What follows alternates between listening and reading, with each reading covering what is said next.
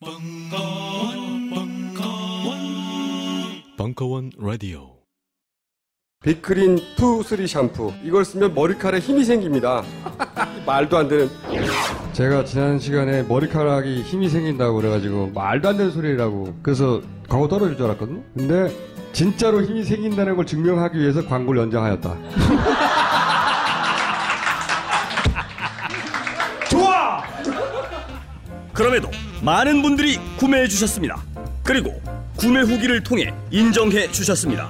딴지마켓 재구매율 53%에 빛나는 빅그린 투쓰리 샴푸 23일 후 변화가 없으면 100% 환불해드리겠습니다. 지금 바로 딴지마켓에서 확인하세요. 목수정 기쁨을 주는 타자와 연대하라 2016년 10월 18일 강연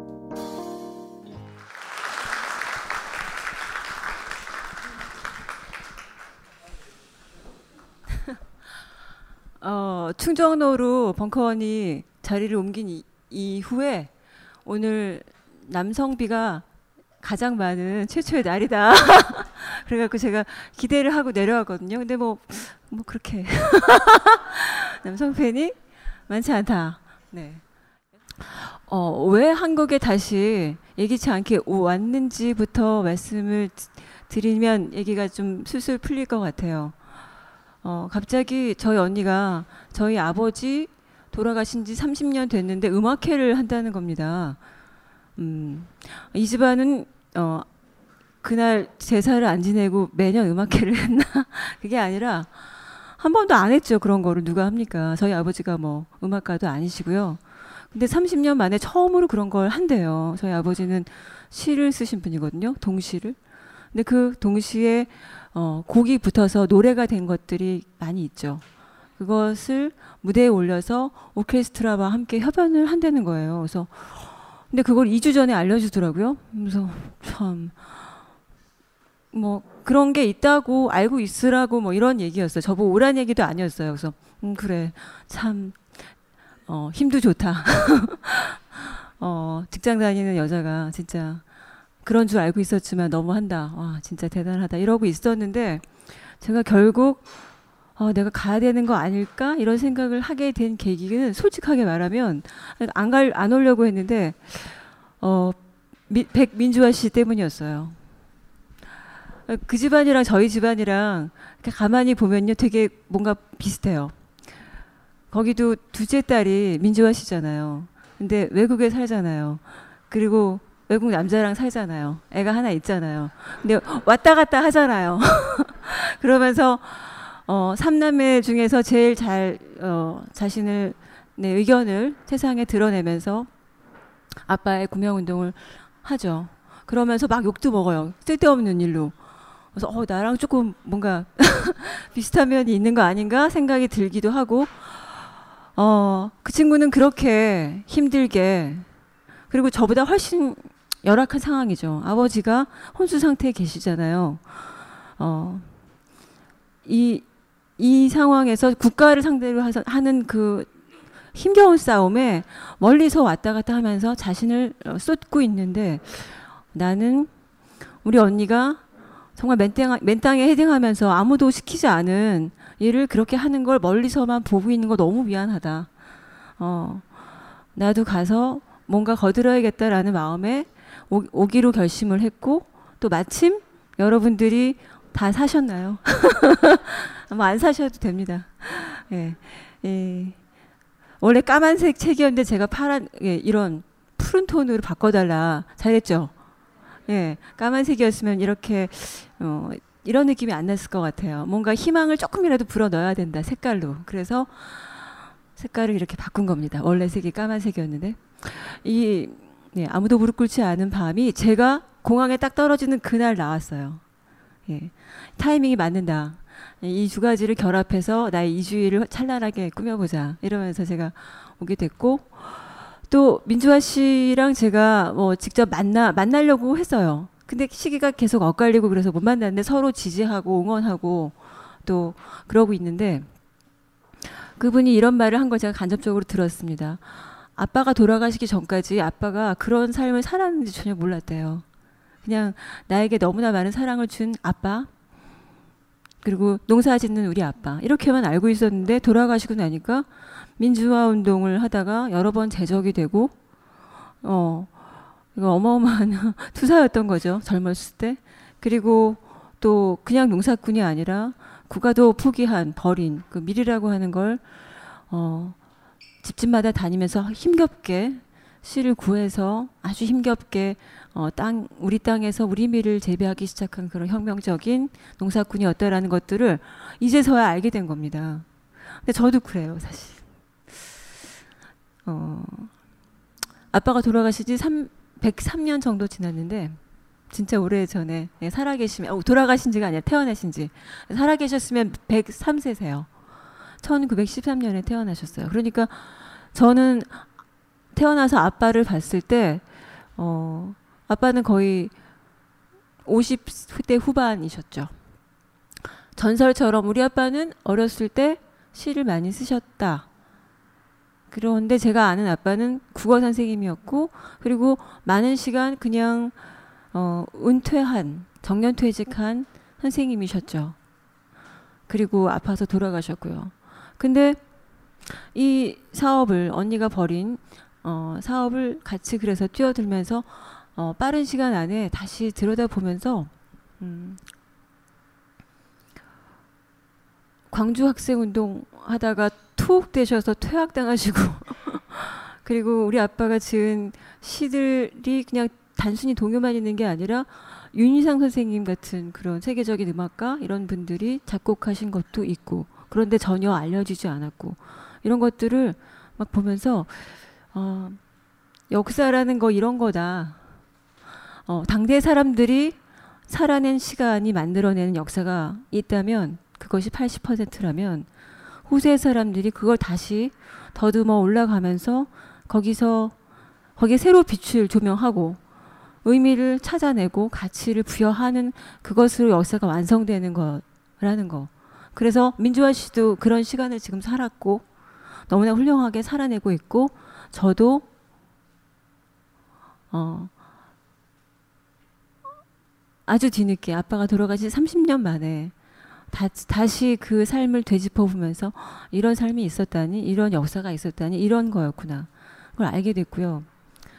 또 굉장히 놀라운 거 그 자전거라고 하는 따르릉 따르릉이라고 하는 어, 동요를 시를 쓰신 게 5학년 때거든요. 초딩 때. 근데 그것에 곡을 붙인 사람 김, 김대현 씨가 그걸 작곡을 한 것도 또 어린 시절이었어요. 그냥 어린이 잡지에서 그걸 딱 보고 종이를 꺼내서 오선지를 그려가지고 즉석에서 작곡한 게 자전거가 된 거고 그걸 세상의 모든 어른들이 거의 100년 동안 불렀던 거죠. 어른과 아이들이. 근데 이들 이 둘만의 신동이었느냐 그게 아니라 일제 시대 때는 어린이들을 통한 문화 운동이 있었대요. 그래서 어린이들이 그냥 어른들이 만들어 놓은 걸 수용하는 그런 대상이 아니라 직접적으로 창작을 해내고 또 그들이 해내는 창작들을 계속 어 일, 일반 일간지 이런 데서 수용해 줘서 적극적인 창작의 주체가 되는 그런 아이들이었던 거죠. 그래서 걔네들이 아, 이걸 통해서 굉장히 성숙한 그 사회에 아주 적극적인 성원으로 살았구나 이런 것까지 보게 됐고 이러면서 이 모든 깨달음의 시작은 뭐였느냐? 그러니까 저랑 민주화 씨의 어, 일종의 연대하는 마음이었던 거예요.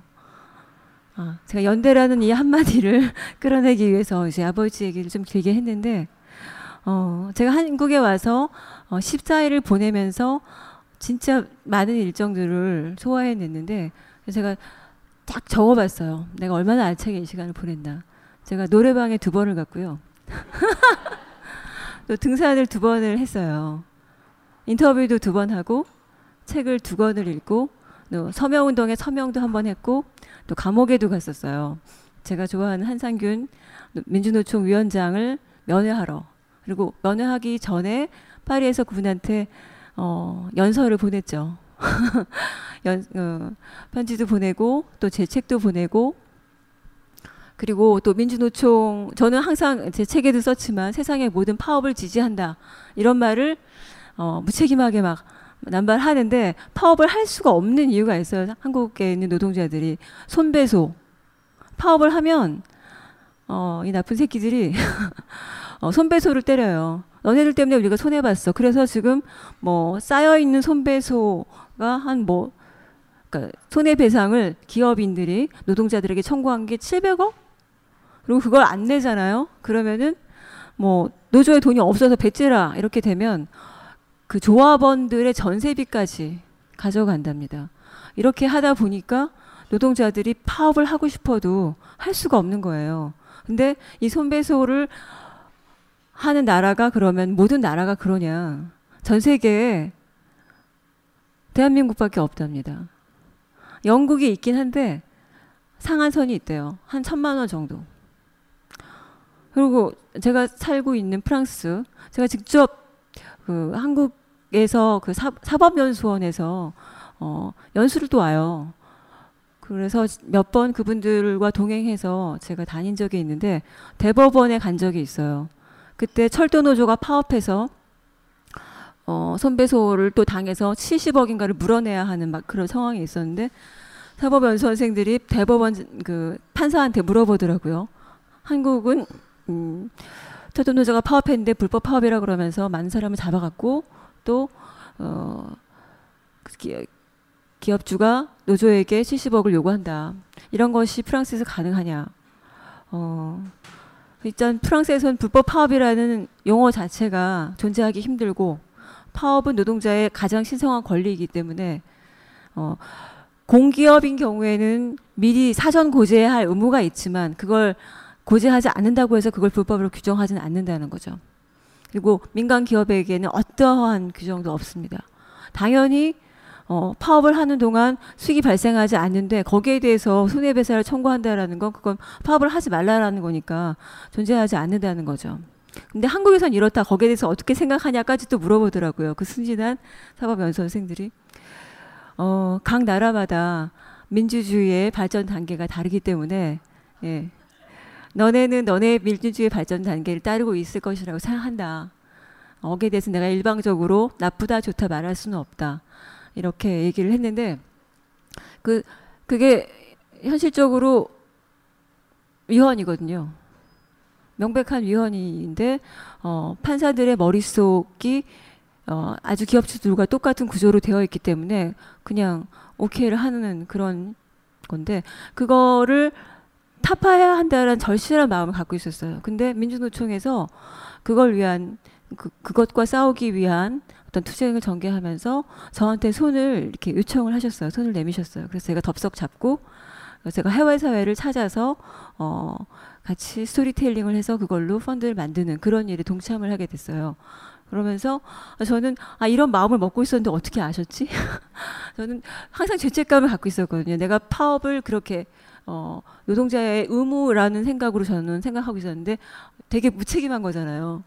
어, 할수 없는 그런 조건이 있는데 아 근데 이것을 위해서 싸울 수 있는 기회를 나한테 주는 그래서 그러니까 제가 이제 그런 민주노총과의 만남 뭐 민주노총 위원장과의 만남, 그리고 또한 열다섯 명 정도의 친구들과의 만남, 그리고 가족 언니가 이제 만든 어 음악회에서 사회를 보는 그런 일, 그리고 뭐 출판사를 만나는 일, 어 책을 읽는 일, 영화를 본 일, 이런 것들을 다 쫙 나열해 보니까 어떻게 보면 이 책을 제가 한 3년 반 정도 쓴 거거든요. 그 삶의 축소판이 이 2주 안에 다 들어가 있더라고요. 노래방하고 산만 빼고. 산이 없어요. 파리에. 몽마르트가 제일 높은 데예요. 산을 너무 예. 제가 그래서 늘 그리워하면서 살기 때문에 가을에 왔으니까 여름에 오거나 겨울에 오면 못 가잖아요. 제가 정말 산을 갈 수 있는 거의 유일한 기회였어요. 산을 가고 또 노래방도 없으니까 노래방도 가줬는데 음, 그걸 제외하고는 아, 이 축소판의 삶을 살았구나. 이, 이 내가 했던 거의 100가지 일, 하루에 한 네, 네 건의 일을 제가 했거든요. 어, 이것들의 키워드가 뭘까? 내가 선택할 수 있었던 이 일들의 키워드는 이거 기쁨 아닐까? 네. 어떻게 보면 멀리서 생각하시기에 감옥에 누군가를 만나러 가는 일이 아주 기쁜 일이 아닐 수 있는데요. 정말 어, 그 감옥에 가서 제가 한상균 위원장을 만난 그 순간은 음, 어, 뭐랄까 그 즐거움의 에너지가 막 이렇게 뿅뿅 이렇게 하늘에 난사되는 그런 분위기였어요. 그리고 거기에 제가 같이 간 사람들이 어, 파리에 있을 때 독일에 있던 저처럼 또 한상균 어, 민주노총 위원장을 응원하는 친구가 있었는데 두 사람이 어, 그분을 위한 구명 운동을 어, 프랑스와 독일에 있는 노동자 조합을 중심으로 해서 했었거든요. 그러니까 서명 운동을 했던 거죠. 어, 둘이 했던 그 두 사람이 공교롭게 한국에서 다시 만나서 한상균 위원장을 만나러 가고 그분과의 연대를 약속하고 그리고 한상균 위원장님이 감옥으로 들어가실 때 요 하트를 이렇게 양손으로 날려주시고. 근데 재밌었던 게 딱 들어가는데요. 면회장에. 어, 한상균 위원장님과 그 사람을 지키는 교도관이 이렇게 딱 둘이 들어오는데 위원장님이 이 사람이 작가님 팬이시래요 이러는 거예요. 교도관이 저의 팬이래요. 그래가지고 교도관이 쑥스러워서 얼굴을 못 들고 이렇게 원래는 모든 대화를 낱낱이 살벌하게 적어야 된대요. 적는데요. 하나도 안 적고 그냥 이러고 있더라고요. 그래서 그 되게 짧은 시간, 15분? 네, 굉장히 짧은 시간 동안 어 거기에 있던 다섯 사람이었어요. 다섯 사람이 얼마나 깔깔대면서 즐거웠는지 이런 생각을 했습니다. 이 사람을 감옥에 가둔 사람들은 자기들이 이겼다고 생각하겠지? 근데 우리는 아닌데. 우리는 어, 감옥에 오는 이 시간도 지금 즐기고 있는데 그들을 비웃으면서 예, 이런 생각을 했어요. 아, 연대하는 시간, 이 기쁨을 주는 타자, 대표적인 사람이 저한테 한상균이라는 사람인 거예요. 제가 왜 저한테 답장 안 하셨어요? 그랬더니, 아, 지금 이거 모두 발언 멋있게 한번 또 하려고 그거 준비하느라고 지금 너무 바쁘다. 어, 그래서 항소심 끝나고 나면 꼭 답장하겠다. 아, 그러시더라고요. 제가, 아, 그들은 모를 거야. 우리가 얼마나 즐겁게 이 시간을 같이 손잡고 싸우고 있는지. 이런 생각을 했습니다. 어, 심지어는 교도관까지 같이 웃을 수 있는 이런 시간을 우리가 즐기고 있다는 걸 어, 이분에게 5년형을 내린 그놈들은 모를 거야. 라는 생각을 했고요. 그, 그러면서, 아, 이게 이 책이 내가 보낸 2주의 축소판, 아, 이, 그렇죠. 이라고 했던 게, 이 지난 3년 6개월 동안 제가 사실 이게 페북에 있는 글이 한 70% 넘거든요. 페북을 하게 된 계기가 정확하게 있어요. 그래서 그 시기도 기억을 하는데 박근혜 당선이거든요. 예. 네. 그래서 그 직후에 전 되는 줄 알았어요. 그래서 집에서 선거 방송을 이렇게 인터넷으로 계속 보면서 제가 잔치를 막 준비하고 있어요. 닭, 닭, 닭을 막 자르고 닭토리탕을 볶고 있어서 사람들 다 불러갖고 되는 줄 알고. 근데 안 됐더라고요. 그래서 어, 서울에 계신 분들과 마찬가지로 다 멘붕이 왔어요. 한, 한 일주일 동안 자리에서 못 일어났어요. 음, 깨어나고 싶지 않은 날들의 연속이었죠. 그런데 한국에 계신 분들은 아주 쉽게 박근혜 대통령을 받아들이시더라고요. 그냥 어느 순간 받아들여야만 했던 거예요.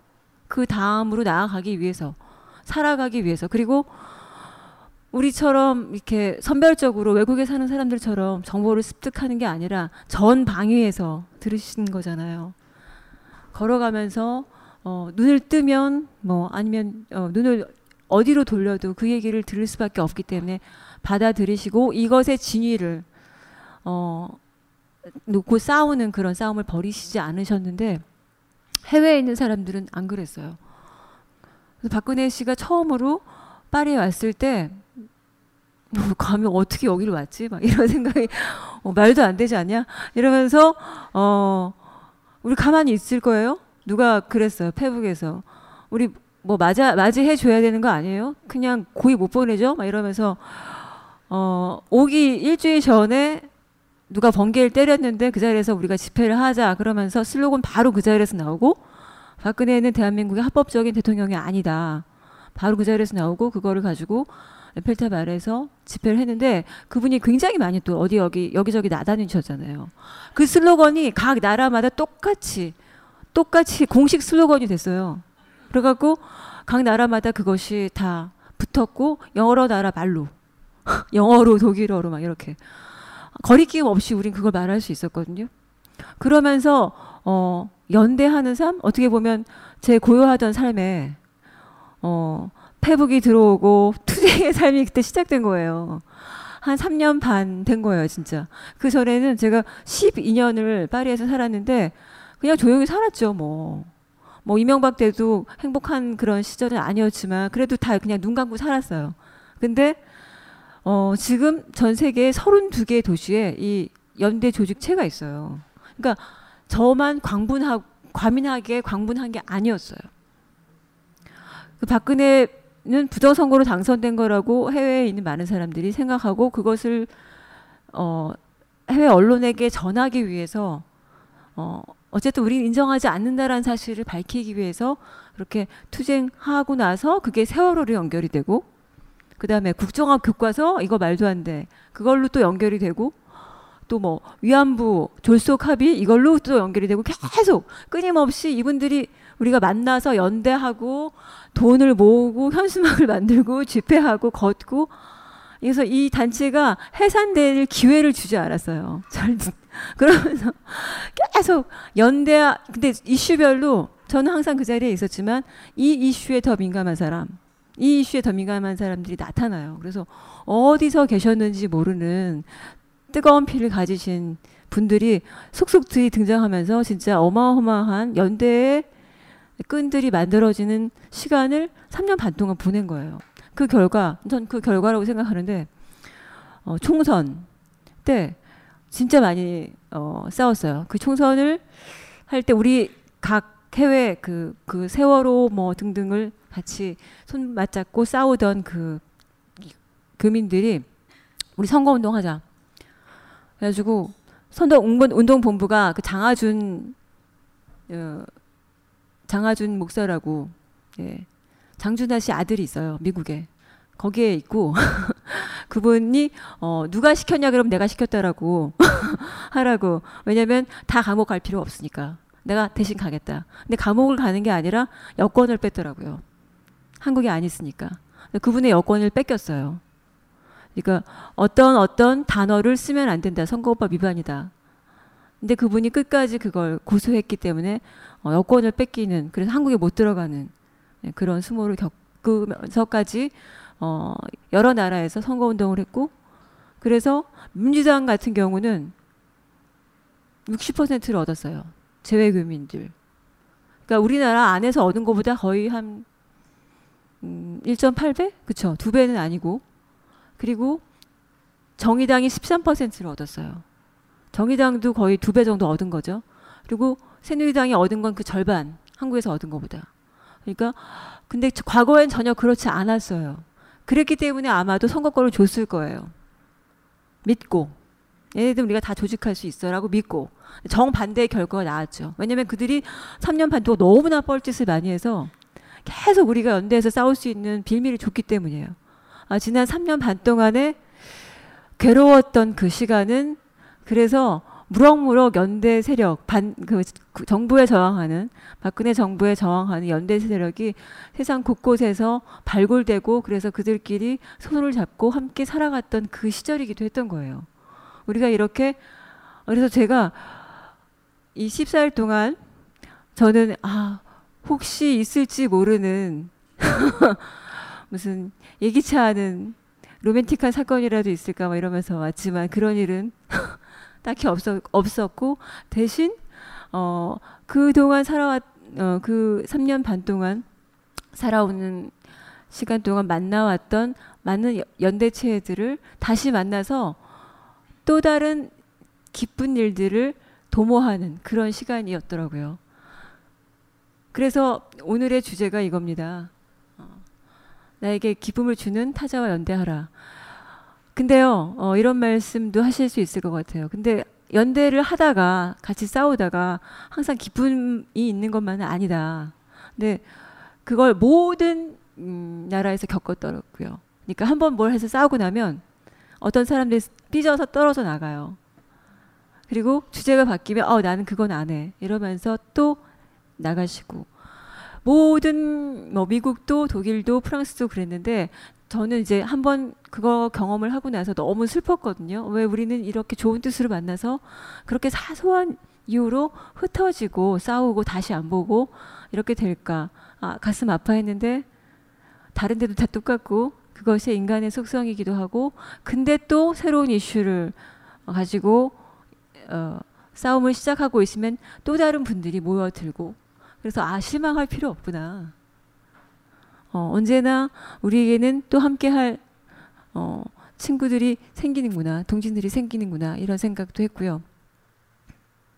그리고 이 책을 쓰면서 그 이 책을 쓰면서는 거의 3년 반 박근혜 집권 그 시간을 거의 대변하는 말이 동의어인데 또 하나 발견한 건 그 당신들의 계급을 동정한다라는 그런 꼭지가 있어요. 이 책을 보시면 어, 제가 개인적으로는 제일 좋아해서 그걸 제목으로 하자.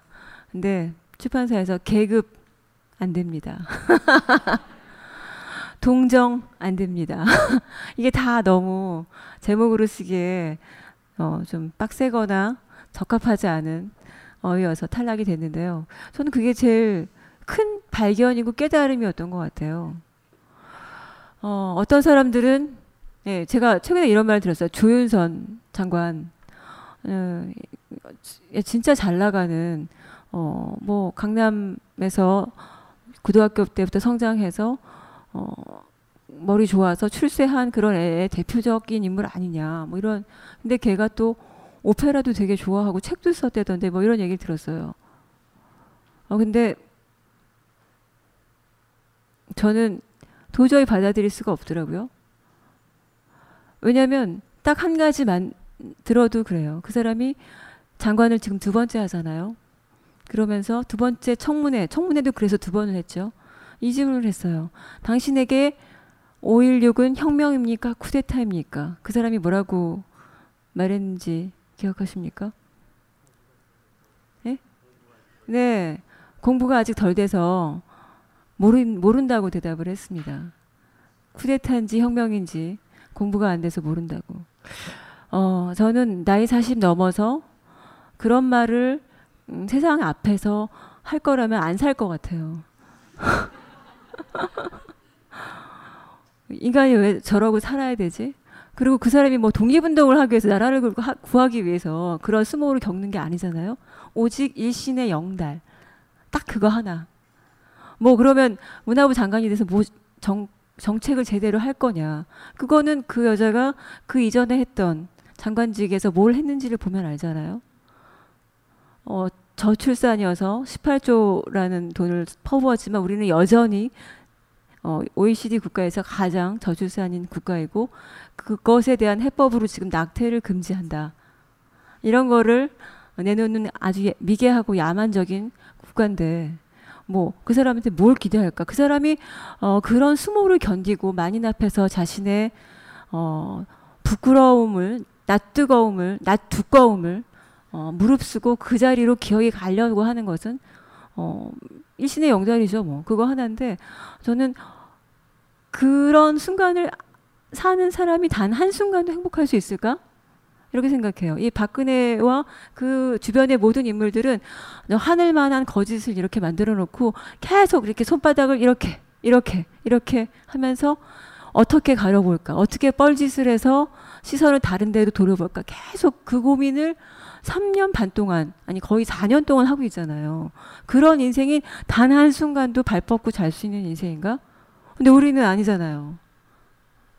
감옥에 가도 막 털털, 어, 어, 재밌게 웃을 수 있는 인생을 사는 이유는 뭐냐면, 아, 우리는 진실을 알고자 하는 혹은 진리를 알고자 하는 그 편에 서 있겠다는 그 한 가지 이유예요. 그 사람들은 그것을 감춰야만 하는 그래서 거짓말을 어 계속 지어내서 또 다른 거짓말을 만들어서 시선을 분산해야 하는 더 이상한 뻘짓을 해서 누군가 몸개그를 해서 시선을 이쪽으로 퍼뜨려야 하는 단식까지도 막 그런 식으로 해, 예 몸개그에 등장하는 아이템이 돼버리는 야, 계속 그런 아이템을 만들다 만들다 그렇게 끝날 거라고요.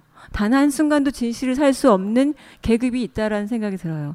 그러니까 사실 제가 계급이라고 말했지만 이 흔히 계급은 자본을 소유하고 소유하지 않고를 가지고 얘기하는데 저는 대한민국에는 그 또 다른 계급이 있는 것 같아요. 진실을 감춰야 하는 계급과 진실을 알고자 하는 계급 그 두 개가 있어요. 진실을 왜 왜 그렇게 됐냐면 어 대한민국에서 돈을 소유한 그 사람들은 진실을 감춰야 하는 그 계급과 일제시대부터 지금까지 그 계보를 같이 하기 때문입니다. 한 번이라도 역사가 제대로 규명됐으면 걔네들은 그걸 털고 갈 수 있었어요. 털지 못한 거지. 한 번도. 그래서 걔네들은 그 시궁창에서 헤어나지를 못하는 겁니다. 아, 이 두 개의 계급을 새롭게 규정해야 한다.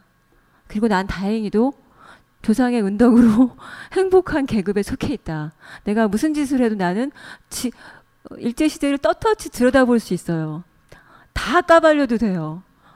예, 저는 그런 계급을 속해 있는 너무나 행복한, 그리고 너무나 자랑스러운 그런 사람이고 여러분들도 대부분 그러실 거라고 생각하고 그래서 그 그들의 계급을 저는 동정한다라고 말하는 겁니다. 그래서 지금의 지금 많은 사람들이 어, 박정희가 어, 박정희와 박근혜로 이어지는 이 오역의 역사가 과연 극복될까 두렵잖아요. 다시 또 부정선거를 할 수도 있고 어떻게 될지 모르죠. 그러면 우리 어떻게 살지? 걱정이 많이 되는데 음, 그들이 정말 이, 예, 이화여대를 순실대학으로 만들어주는 어, 기상천외한 모습들을 끝까지 보여주면서 우리는 그걸 어, 걔네들을 한, 한 마음껏 비웃어주면서 어, 이를테면 자백 같은 영화를 통해서 더 큰 진실을 한꺼번에 알아내는 우리가 사실 알고 있었지만 제가 자백이라는 영화를 보면서 어, 40년 동안 국정원은 명백하게 자살 제조원이었다. 이걸 알았어요. 그것까지 몰랐거든요. 얘네가 간첩을 그렇게 꾸준하게 계속 만들어 왔구나. 얘는 제조 공장이었구나. 그래서 어떨 때는 들키고, 어떨 때는 안 들켰을 뿐이구나. 그냥 마음만 먹으면 누구든지 다 간첩이 되는구나. 얘는 간첩을 잡는 게 아니라 그냥 계속 만들어 찍어냈구나. 그 공법이 너무나 다양해서 이제는 그냥 기술자가 됐구나. 이걸 알았어요. 그것까지는 사실은 몰랐는데, 어, MBC가 무너지고 해직 기자들이 뉴스타파를 만들고 빡치는 일들이 연속되면서 그것까지 다 밝혀지는 이런 쾌거가 만들어진 겁니다.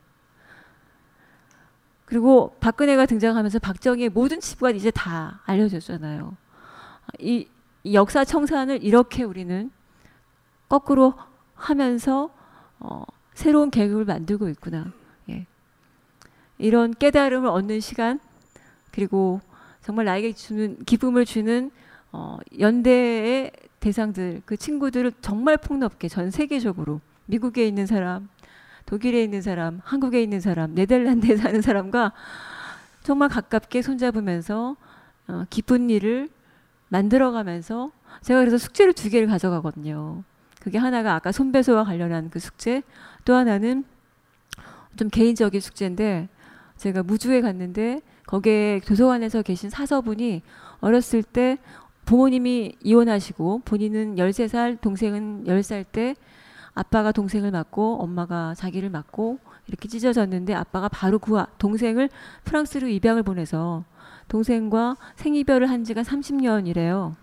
그래서 그 동생의 사진과 동생에게 보내는 편지와 그런 것들을 저한테 전해주시면서 동생을 꼭 찾아달라. 이런 이런 숙제를 저한테 주셨는데 이게 뭐 뭐 한강에서 모래알 찾기 정도는 사실 아니에요.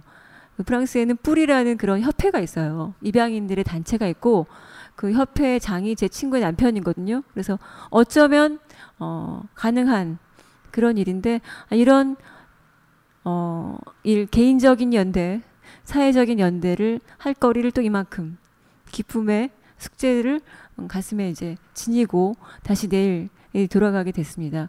저는 고통스러운 어, 삶의 조건인데 그것이 우리에게 주는 예기치 않은 선물이 바로 어, 무수한 연대를 통해서 좋은 사람들을 발굴해내는 이, 이 독특한 시대적 상황이다. 그 시간을 어, 마음껏 즐기시고 어, 그 즐기시는 과정에서 어, 시대의 바퀴를 함께 굴려가는 음, 그걸 통해서 우리 우리의 힘을 강화하고 우리의 노후를 노후를 어, 아내와 이혼을 할 것인가 말 것인가 어, 어, 귀동을 할 것인가 말 것인가 이런 걸 고민하기보다 이렇게 새롭게 만들어지는 무수한 즐거움의 연대 속에서 어, 관계를 확장해 나가는 것으로 어, 답을 찾아보시면 정말 모든 사람이 즐겁겠다 이런 생각을 하면서 이 책을 썼습니다.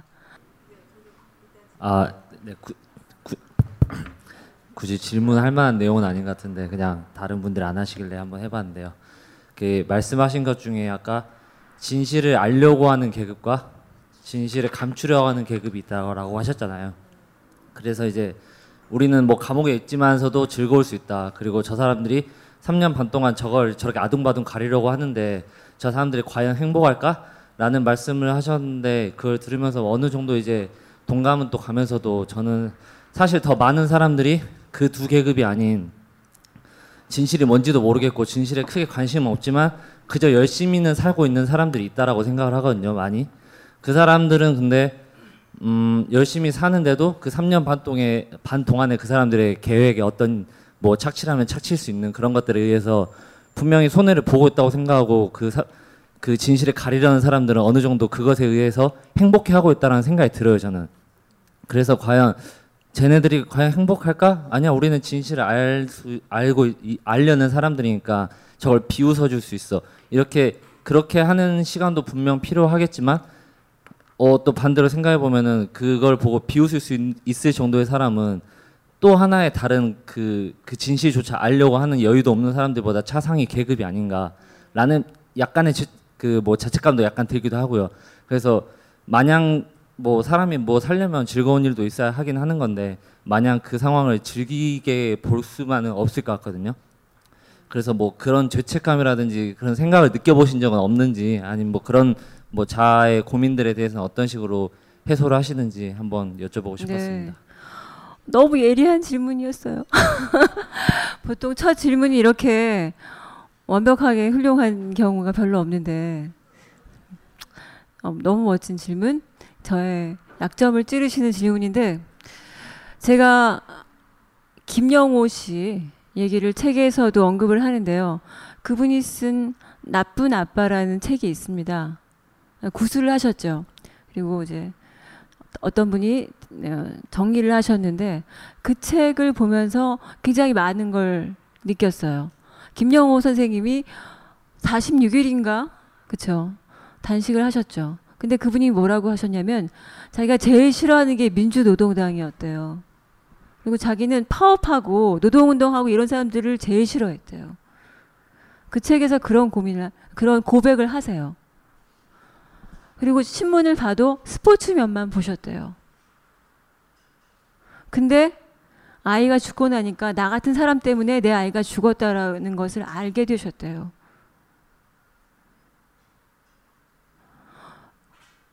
전 그래서 어떻게 이럴 수 있지? 어떻게 민주노동당을 제일 싫어할 수 있지? 이런 생각을 했는데 이유가 뭐냐면 먹고 살기조차 하루하루 어, 내 뱃속에 들어갈 밥을 밥벌이를 하는 것조차 힘든데 저렇게 데모하면서 어, 세상에 딴지를 거는 저런 놈들 때문에 내가 밥 세 끼를 먹을 걸 두 끼밖에 못 먹는 날이 있는 거예요. 그래서 그분들은 어, 그냥 허거리면서 100m 달리기를 계속 연이어서 하는 것 그것마저도 힘들고 그것만 그것만 해도 어, 최저생계율을 벌까 말까인데 저렇게 딴짓하는 놈들 때문에 이런 생각을 가지셨었답니다.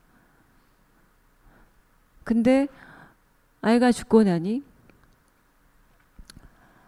자기처럼 음, 얄팍한 선동에 놀아나서 어, 우리 모두를 노예로 만들어 버리는 한 무리의 사람들의 선동에 어, 속고 그들만의 말을 따라왔던 나 때문에 애가 죽었다라는 생각을 하셨고 그리고 그런 자각을 어 거의 모든 학부모들이 하셨던 거예요.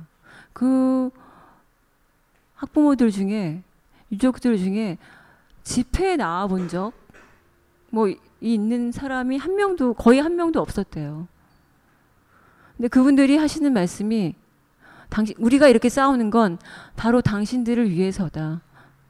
라고 말하는 거. 그, 그 죄책감. 내가, 내가 우리 아이를 죽게 했다는 그 죄책감이, 어, 이걸, 이 진실을 밝히지 못하면 또 다른 아이가 죽을 거기 때문에 내, 내 아이에게 사죄하기 위해서 나는 이걸 밝혀야 한다. 그래야 또 다른 아이가 죽지 않는다. 라는 깨달음으로 통렬하게 이어지면서 그분들이 그렇게 힘겹게 아, 힘겨운 싸움을 이렇게 길게 오래 하실 수 있었던 거거든요. 근데 저는 어떤 생각이 드냐면 박근혜 정부는 그런 깨달음의 어, 지평을 아주 넓 게 확산시키고 있어요. 성주 주민들에 이어서 김천 주민들이 바로 이제 뚜껑이 열리셨잖아요. 우리가 여태까지 쟤네들의 어, 호구였어. 예. 그리고 제가 안동에 갔다 왔는데요. 안동에서 사신 분들이 안동 시내에 어 완전히 어 붉은 깃발이죠. 색깔은 까만색이었는데 그런 깃발이 현수막이 날린 적이 어 역사상 처음이래요. 그리고 그거를 사람들이 눈 뜨고 본다는 거죠. 붙어 있고 그걸 누가 찢지도 않고 받아들이는 거예요. 최초의 역사인 거예요. 막 새마을 운동 깃발이 뜬금없이 여기저기 막 전국도에 날리기도 하지만 예, 어, 경, 경상북도 안동에까지 반정부 깃발이 날리는 그런 그런 시계를 만들어 놓은 게 박근혜라는 거죠. 저는 그래서 말씀하신 것처럼 김영호 선생님이 저, 그 책에 고백한 것 같은 이쪽도 저쪽도 속하지 않고 여전히 최저임금을 벌기 위해서 너무 고통스럽게 일하는 그래서 음, 이런 사유조차 할 수 없는 너무나 많은 분들이 계신데 그분들에게까지 어, 깨달음을 어, 널리 전파하는 역할을 지치지 않고 박근혜 정부가 다행히 하고 있어서 예 어, 진실을 알고자 하는 그 계급이 넓어지고 있다. 위안이 그겁니다. 물론 그게 아, 전부 다라고는 할 수 없지만 넓어지고 있는 것은 확실하다. 너무나 많은 나쁜 짓을 하니까 너무나 마, 많은 개그를 허무 개그를 여기저기서 하니까 지금 26%라고 들었어요 지지율이 그리고 그게 어 30대 40대 서울 지역 같은 경우는 11%라고 들었고요 그게 반증 아니겠습니까 그래서 다행히도 확산되고 있, 있다 물론 그 사, 사각지대에 놓여서 이 인식조차 할 수 없는 사람들이 분명히 있겠지만 줄어들고 있고 그것은 그들의 공이기도 하고 또 우리의 노, 노력이기도 하다. 노력의 대가이기도 하다. 이렇게 생각합니다. 네.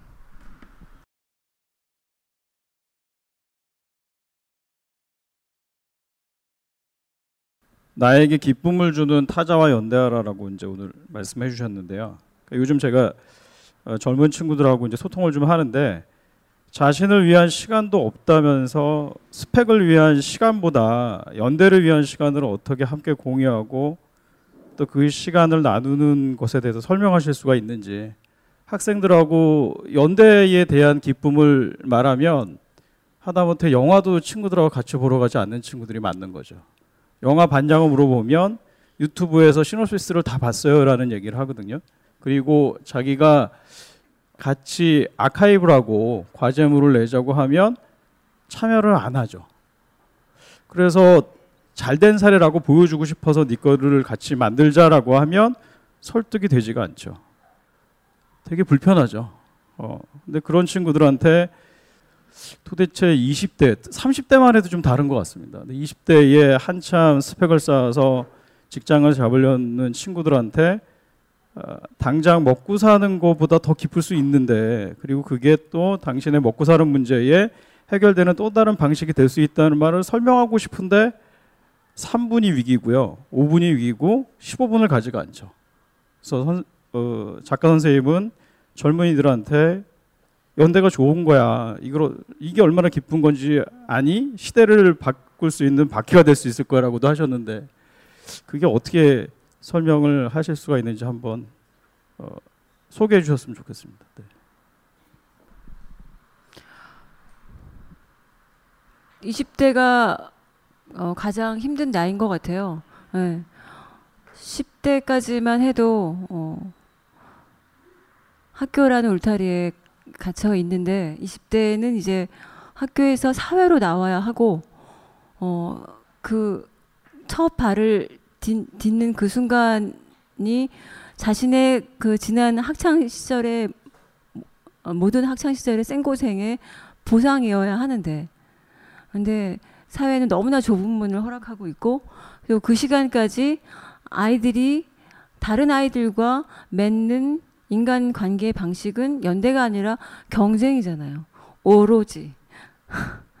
그래서 제, 제 아이가 음, 올 여름에 한 달 반을 한국에서 있으면서 제 초등학교 때 친구가 같은 아파트, 엄마와 같은 아파트에 살, 같은 라인에 살아서 그 아이가 또 저 칼리와 똑같은 나이에 딸을 가지고 있어서 둘이 정말 친하게 지냈는데, 어, 그 아이가 칼리한테서 정말 많은 휴식을 느꼈다는 거예요.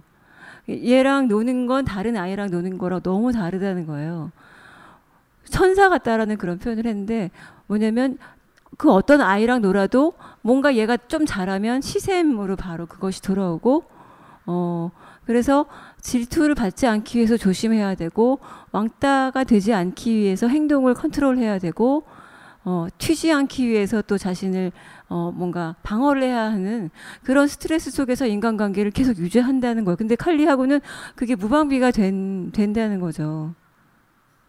그래서 경쟁으로만 인간과 인간이 만날 수 있도록 교육받은 상태에서 일거에 연대를 어, 하라고 아이들에게 말하는 거 쉽지 않을 것 같아요. 정말 어려운 거는 현실적인 거라고 생각, 현실적인 문제라고 생각하고 인정해야 할 거라고 생각하고 하지만 자기만의 화두를 이렇게 찾은 애들이 있어요. 저는 어, 소녀상 그 일본 대사관 앞에 있는 거 치울까봐 대학생 애들이 너무 추운데 또 거기서 밤을 새워가며 그 지키는 애들이 또 젊은 애들이었잖아요. 쟤네들은 또 왜 저렇게 또 고생 너무 마음이 아프거든요. 저 생고생을 시켜서 할 수 없는 일이잖아요. 그러니까 뭔가에 필받은 애들이 어, 나서서 하고 그리고 또 뭐 5년밖에 안 되는 정부가 5천 년 역사를 바꾸려 어, 건드리려고 하는가 이런 슬로건을 들고 같이 또 어, 행진을 한 애들이 있더라고요. 걔네들은 그, 그 거대한 어, 정권과 맞서는 자신의 목소리를 내는 일에 어, 의기투합하여 본인도 모르게 그 연대의 세계 발을 딛고 있는 거죠. 어느 순간 아이들에게 어, 아이들 눈에 그 무엇도 안 보이는 입시도 스펙도 안 보이는 눈에 불꽃이 튀는 일들이 다가오는 순간 어, 덥석 잡을 거라고 생각하고 그 맛을 들이면 계속 어, 그런 일들을 하게 될 거라고 생각하는데 뭐 대표적인 사례도 이대가 그렇잖아요. 네, 이대의 난에 이어 순실 여대를 만들기 만들지 않기 위한 제2의 또 이대의 난이 지금 개봉 박두인 것 같더라고요. 그래서 외부적 요인에 의해서 어떻게 보면 이들 또한 이 모순이 너무 지나쳐서 이기적으로 어, 나, 나의 스펙만을 나의 탑만을 쌓도록 강요되고 사실은 그것을 통해서 사회 첫 발을 디뎌야 하기 때문에 그것으로 나의 어, 인생의 경력과 내 결혼할 상대와 뭐 이런 것들이 다 어떻게 보면 그 레벨이 결정되는 그 순간에 이 아이들이 어,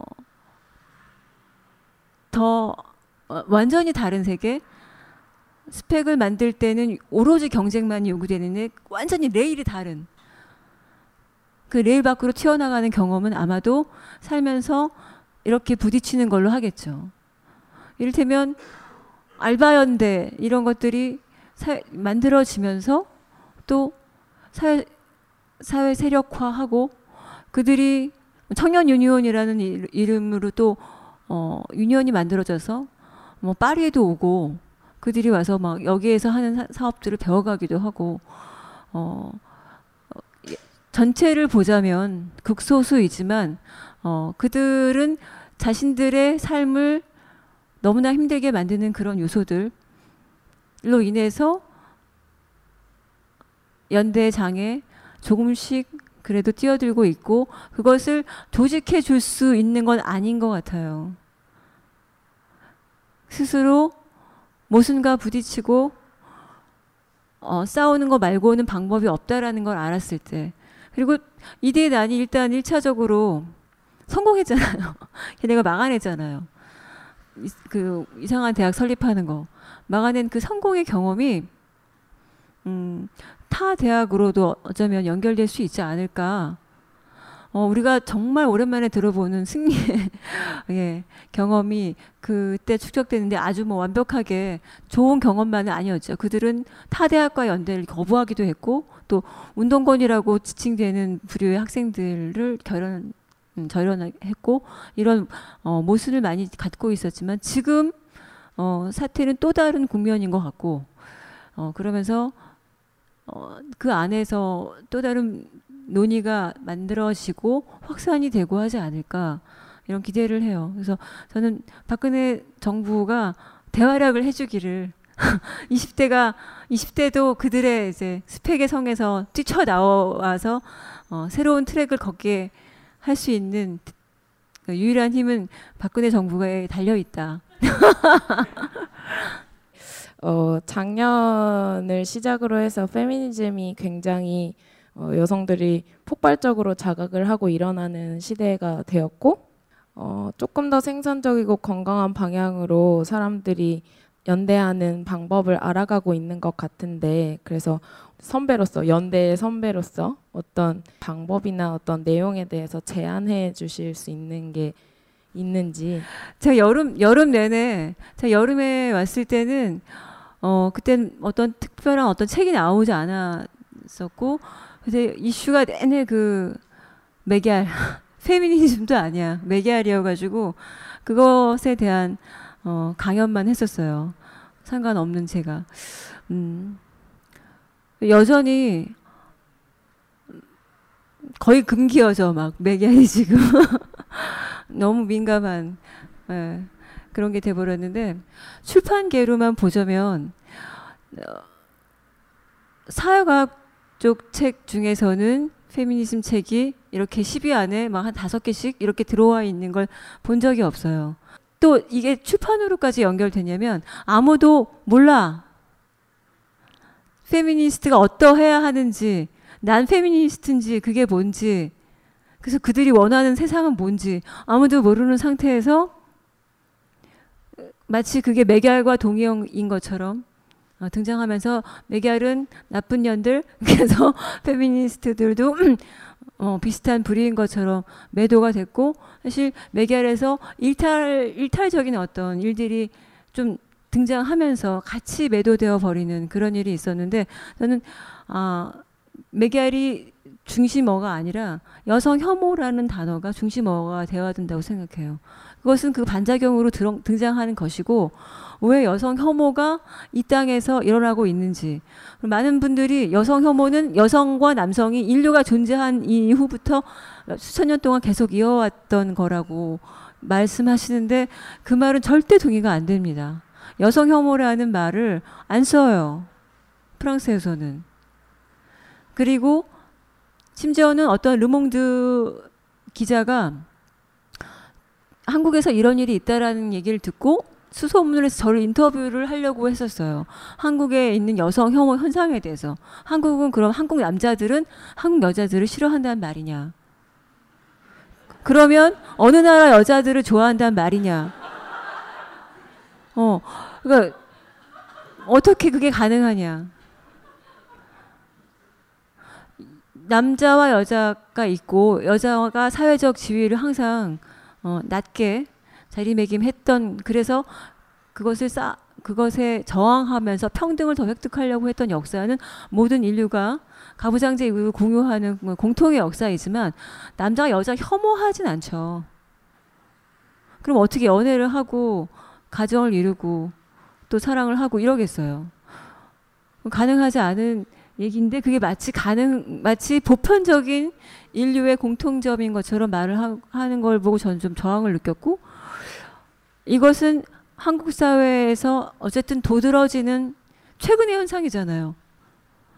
뭐 70년대에도 여성 혐오가 있었고 90년대에도 있었나요? 아니죠. 지금 드러나는 거고 엄마를 맘충이라고까지 부르게 되는 어, 그런 현상이 일어나는 건 지금 현상 현재 특수성인데 저는 그걸 분리하는 시선이 필요하다라고 생각하고 그리고 바로 지난주 토요일 날 음, 보신각에서 주최자가 그 강남역 10번 출구고 거기서 검은 옷을 입고 어, 낙태법에 반대하는 사람들 다 모이자 해서 번개처럼 음, 조직되지 않은 첫 번째 집회가 있었죠. 제가 거기 가려고 하다가 위화도 회군해서 저희 언니한테 맞아 죽을까봐 어, 아버지 그 어, 음악회 리허설에 갔거든요. 그래가지고 결국 보지는 못했습니다. 가려고 했는데. 근데 그때 나온 슬로건, 그 포스터, 그 모임이 어, 굉장히 강렬하고 건강한 첫 걸음이라고 생각해요. 우리는 어, 페민 여성학을 공부해서 박사 학위를 따고 그걸 강의하는 사람들이 있지만 그래서 그걸로 여성 운동가로서 평생 살아온 분들이 많지가 않고 그래서 여성학이 어디에서 어떤 식으로 작동하는지를 지금 모르는 상태에서 그 어쩌면 그 가장 건강한 첫 출발점이 그 행동이 아니었나 생각하고요. 거기서부터 치열하게 어, 왜 그럼 우리는 이 법을 반대해야 되는지를 어, 쌓아가는 것서부터 첫 출발점이 됐으면 좋겠어요. 왜 이런 얘기를 왜 드리냐면 1974년에 똑같은 일이 프랑스에서 있었는데 거기 그때까지만 해도 거긴 낙태가 금지였죠. 전면 금지였습니다. 그러나 모든 여자들이 낙태를 했죠. 우리나라와 똑같이. 어떤 일이 있었냐? 강간을 당한 한 소녀가 그 어머니와 함께 유죄 선고를 받고 감옥에 가게 됩니다. 둘, 두 사람이 다. 강간을 한 남자는 뭐 어디 있는지 알게 뭐, 알게 뭐냐, 이렇게 놔두고요.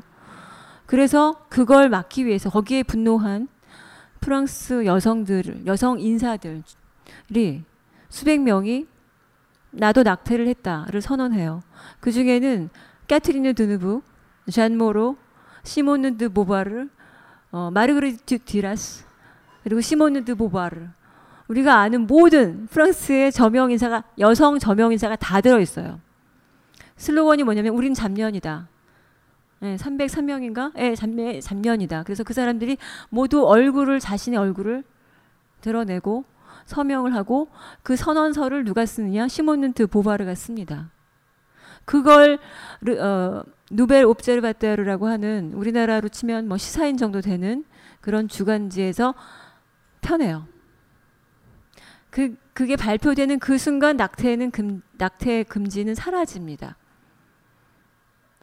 그, 그 법이 유효하려면 이 여자들을 다 감옥에 잡아 넣어야 돼요. 아무도 그렇게 할 수가 없어요. 그 순간 그 법은 사법이 되고 그 다음 해 시모네 베이라고 하는 장관이 있었어요. 여성부 장관. 그 사람이 입법하여 어, 자, 어, 낙태가 합법화됩니다. 그리고 그게 어, 프랑스 여성 운동사의 어, 가장 기념비적인 사건이고 그 모든 것의 출발입니다. 왜냐? 여성의 몸 안에서 일어나는 일을 여성 스스로 결정할 수 있게 한 결정이었거든요. 많은 논란이 있고 또 반대가 있어요. 태안 생명 생명체다, 생명체입니다. 그러나 그 생명체가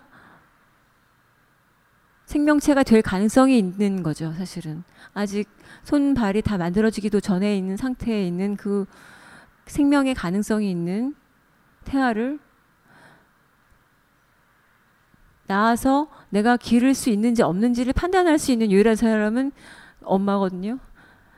어, 낙태를 기쁜 마음으로 할 수 있는 여자는 한 명도 없을 거예요. 그럼에도 불구하고 그 판단을 해야 한다면 그 판단을 하는 사람은 여자여야 한다는 거고 국가가 할 수 있는 건 뭐냐? 제가 한, 프랑스에서 아이를 낳았는데 산부인과의 첫 대면에서 그 산부인과 의사가 저한테 피임을 어떻게 할 거냐고 물어요. 거기에 금방 대답해야 돼요. 내가 할 건지 안 할 건지 계속 아이를 낳을 건지 피임을 할 거다. 그러면 어떻게 할 건지를 또 물어요. 바로 처방을 해주고 그걸 그대로 하게 합니다. 국가가 책임져야 되는 부분은 피임의 문제고 그리고 우리는 사후 피임약이요. 어, 처방전을 받아야 하죠. 처방전이 필요 없는 약이에요. 프랑스에서는 그게 한 번도 처방전이 필요한 적이 없었고요. 어, 한국에서 그러한 이유는 산부인과 의사들이 돈을 벌기 위해서 그러는 것일 뿐이고요. 그리고 심지어는 미성년자들이 사후 핍약을 달라 그러면 무료로 줘야 되고요. 프랑스에선 그렇고요. 그리고 고등학교에선 그걸 비치하고 있어야 돼요. 아이들이 필요할 때 그걸 줘야 됩니다. 낙태가 자유롭다고 해서 마음껏 낙태를 해도 돼. 낙태가 그래서 아주 많은 게 아니에요.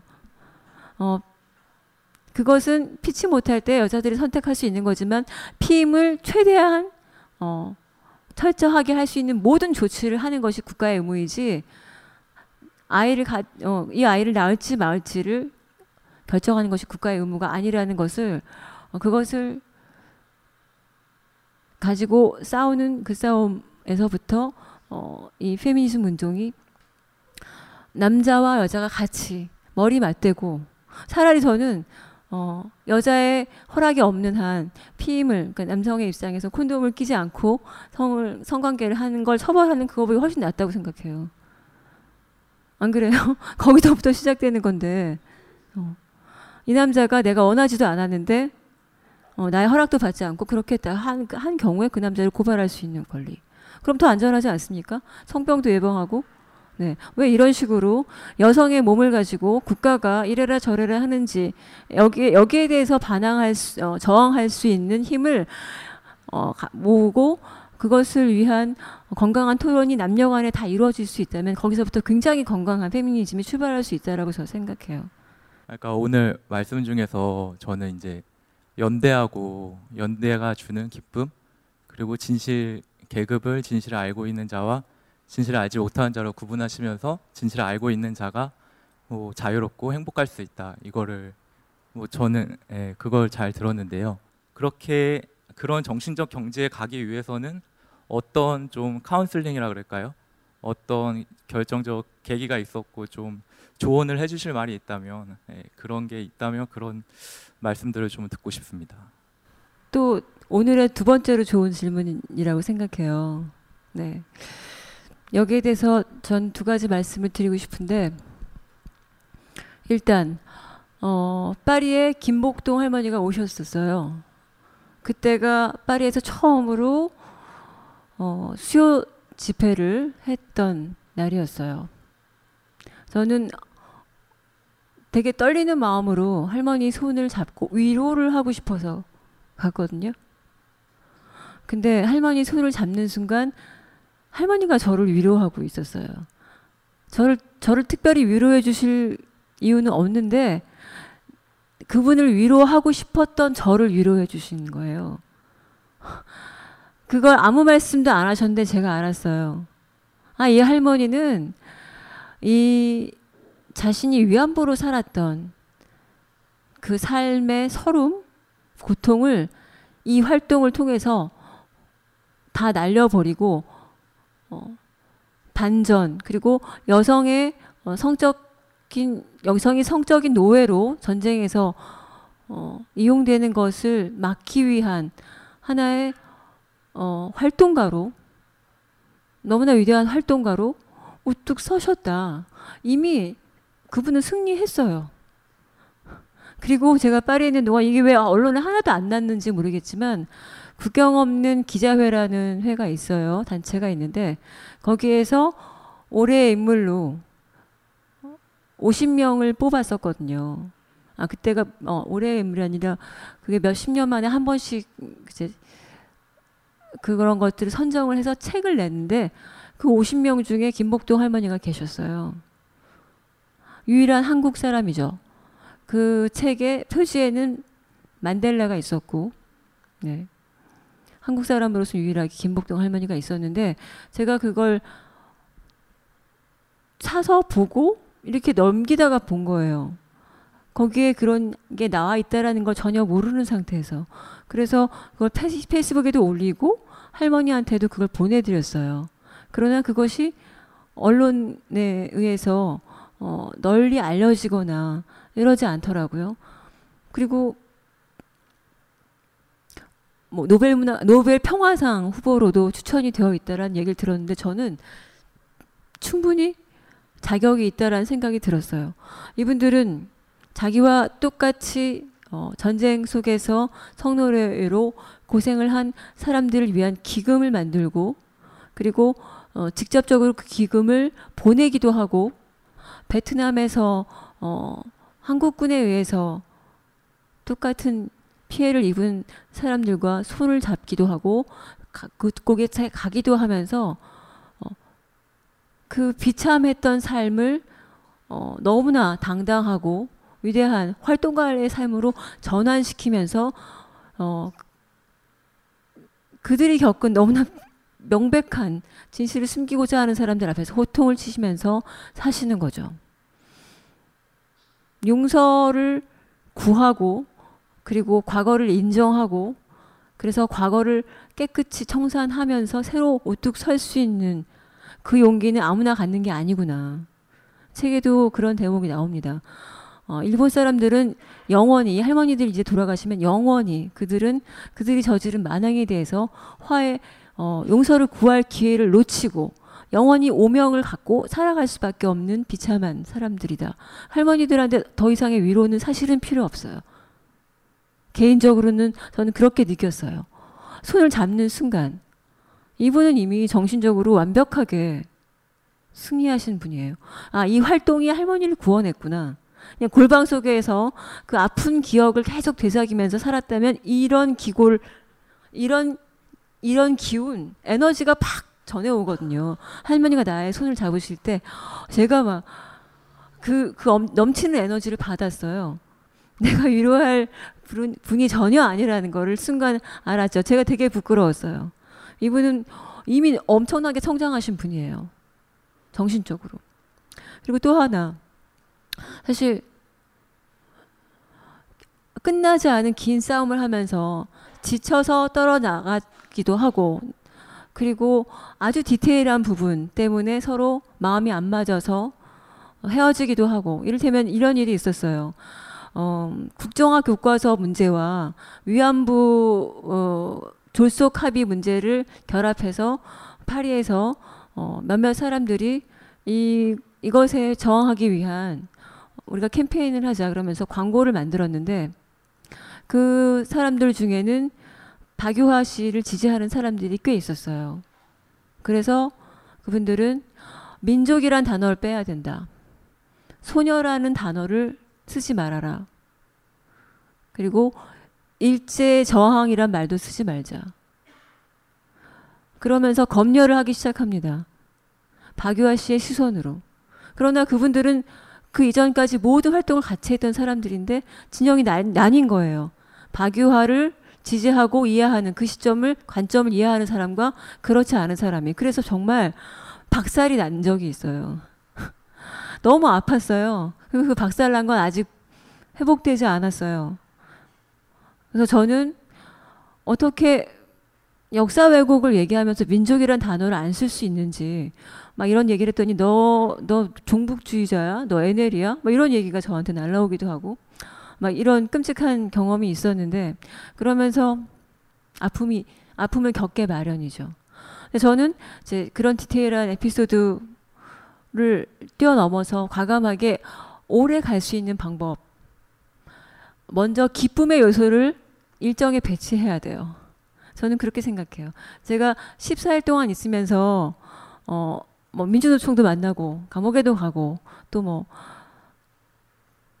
오늘 밤에 사실 서울대 병원도 가려고 하는데 그런 어, 소위 어떤 사회적 연대 활동 그 또한 기쁨이지만 사회적인 어떤 연대를 통한 기쁨이라면 저의 은밀한 기쁨을 위한 시간들을 배분을 합니다. 아무 죄책감 없이 무등산 아니 어, 무주에 가고 무주구천동에 가고 또 친구들과의 술자리들을 여기다 배정해 놓고 그리고 옛 동료들을 만나고 노래방에 가고 그리고 실컷 노래를 부르고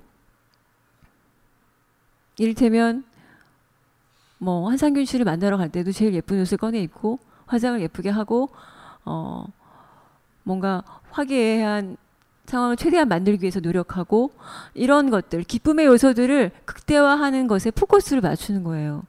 저는 어 종교 생활을 하는 거랑 사회 운동을 하는 거랑 굉장히 비슷하다고 생각하는 어떤 신념 보이지 않는 신념을 향해서 묵묵하게 가는 거거든요.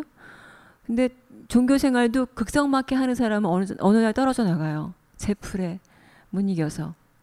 그리고 이 사회적인 운동도 뭐 평생 아주 백기환 선생님처럼 예, 지치지 않고 하시는 분들도 있는데 대부분 제가 학교 다닐 때 운동하던 친구들 중에서 지금도 운동을 아주 조금이라도 하는 사람들이 별로 없거든요. 저는 그 사람들이 기쁨의 요소를 일상 속에서 완전히 배제하고 내가 이렇게 고통을 견뎌서 어, 승리의 그날을 이룬 후에 내 모든 기쁨을 누리리라 이런 식으로 계산을 하고 하는 경우가 많다고 생각해요. 그거 백전 백패라고 생각해요. 그러면 이거 북한이 하는 방식이 그거예요. 통일이라고 하는 유토피아를 저기다 걸어놓고 통일이 안 되게 음, 모든 노력을 다하면서 그러면서 이게 되면 너희들의 지금의 고생은 다 보상받을 거야 라고 얘기하는 그 시스템이 종교랑 너무 비슷하죠.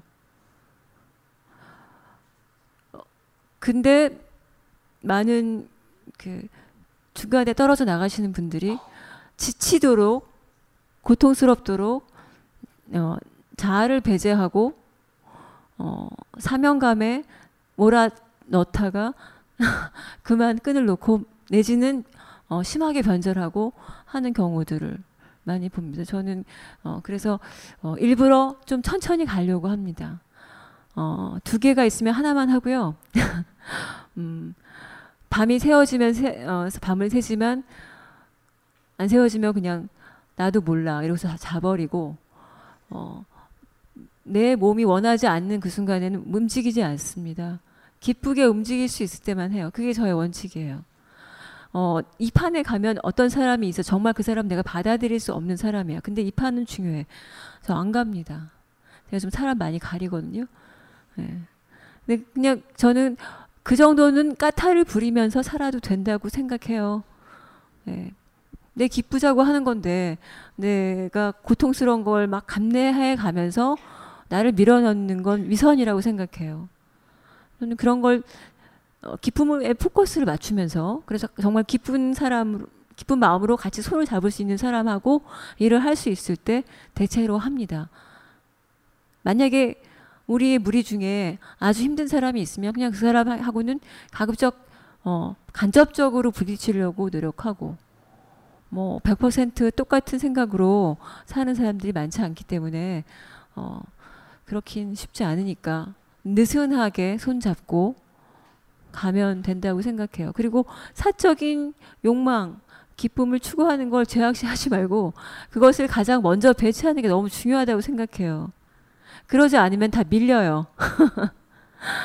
저는 그걸 가장 먼저 배치합니다. 이번에도 그렇게 했고 그래서 어, 정말 사적인 기쁨과 공적인 기쁨이 잘 조화를 이룬 어, 2주를 재밌게 유익하게 보내고 어, 갈 수 있었다고 생각을 해요. 그럼 저 예, 예, 오늘 시간을 여러분들과의 즐거웠던 시간을 마무리하겠습니다. 감사합니다.